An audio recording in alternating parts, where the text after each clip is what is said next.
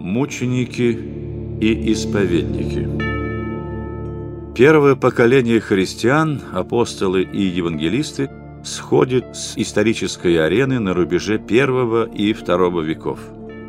Им на смену приходят мученики и исповедники.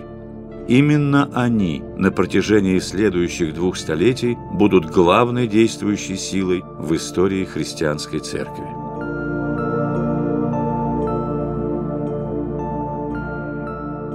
Мы привыкли думать, и до известной степени справедливо, что Древний Рим был не только подчеркнуто правовым государством, но и государством веротерпимым.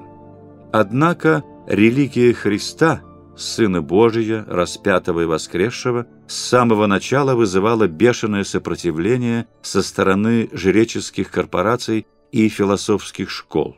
В государственной римской религии император сам почитался богом, и отказ кого-либо из подданных поклоняться и приносить жертвы идолам языческих божеств означал автоматически также и отказ выражать почтение божественному кесарю. На таких был брошен весь репрессивный аппарат Великой империи. Историки выделяют 10 периодов наиболее массовых и разнузданных гонений от Нерона в середине I века до Диоклетиана в начале IV века. Одним из самых талантливых и удачливых полководцев и государственных деятелей Римской империи был император Троян. Современники видели в нем олицетворение справедливости и милосердия. Рассказывали, как однажды, отправляясь в поход в Дакию, он был остановлен женщиной, жаловавшейся на несправедливое осуждение сына. Император сошел с коня и тут же отправился с просительницей в суд. Только после этого он разрешил продолжить поход. Между тем, именно Трояну принадлежит первое юридическое указание относительно судов над христианами. В 112 году на запрос Плиния-младшего, как поступать с христианами, Троян ответил. «Разыскивать их не следует, но если выступают с доносами и обвинениями против них, нужно казнить их. Однако, если кто не признает себя христианином и докажет это самым делом через поклонение нашим богам, тот за раскаяние получит прощение». Это установление – хотя и сообщенное всего лишь в личном письме, стало нормой в римской судебной практике – требовать от христиан отречения или казнить.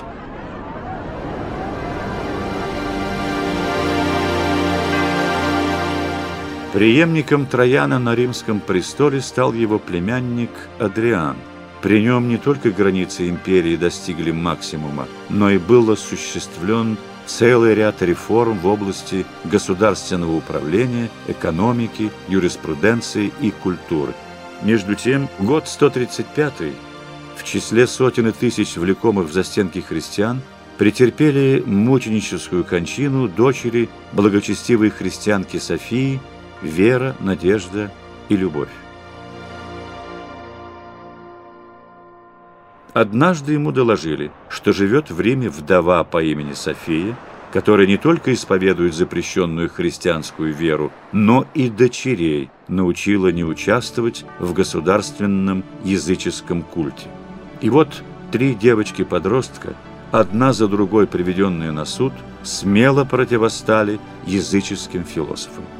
Претерпели муку и смерть и не отказались от веры, надежды и любви иных, не философских христианских добродетелей. Палачи подвергали их все новым пыткам, они умирали с молитвой на устах. Софию не били и не казнили. Ее лишь заставили присутствовать при истязаниях и смерти всех по очереди дочерей. Ей гуманно разрешили даже унести и похоронить их тела. Мать своими руками убрала их в последний путь и сидела три дня, не отходя над могилой, пока Господь не призвал к себе и ее, бескровную мученицу.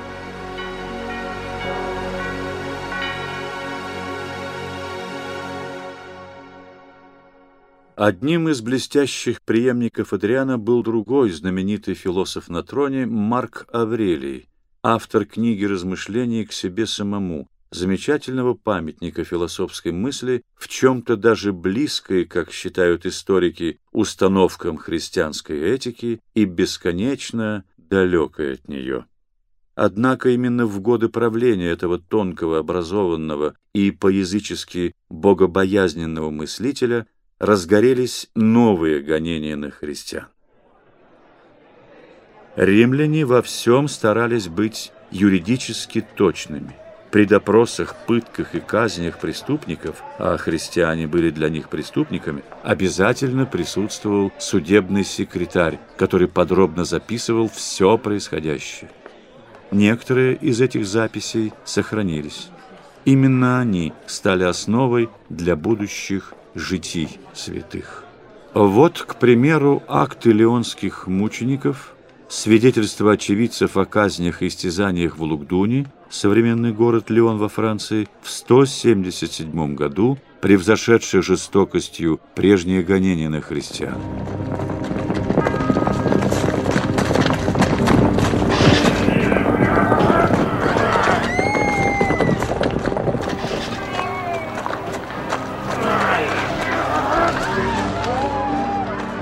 Каждый день хватали тех, кто был достоин восполнить число мучеников, людей самых деятельных, на которых церкви по существу и держались.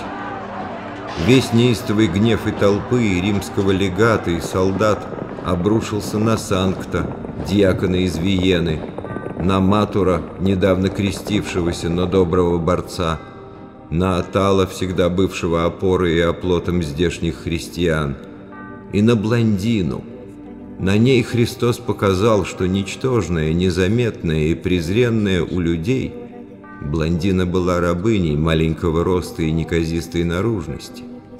У Бога прославлена за любовь к Нему, проявленную не на показ, а в действии. Боялись за нее все. И мы, и ее земная госпожа, сама бывшая в числе исповедников, считали, что у блондины по ее телесной слабости – не хватит сил на смелое исповедание. Она же исполнилась такой силой, что палачи, которые, сменяя друг друга, всячески ее мучили, с утра до вечера утомились и оставили ее. Они удивлялись, как блондина еще живет, хотя все тело у нее истерзано и представляет собой сплошную зияющую рану.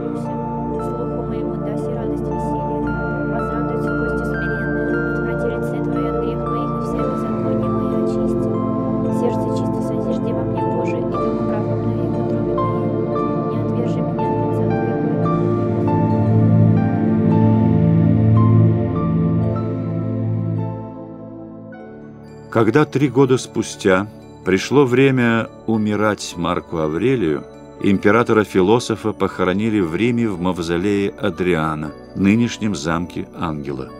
Для позднейших языческих императоров имя его стало святым, а деятельность – образцом. Совершенный римлянин, верный преданиям, доблестям и предрассудкам вечного города, Марк Аврелий продемонстрировал сполна блеск и нищету римского идеала и римской мечты. Смерть его, говорит историк, стала смертью античной культуры. А кровь мучеников, по известному изречению писателя-апологета Тертулиана, становилась семенем христианства.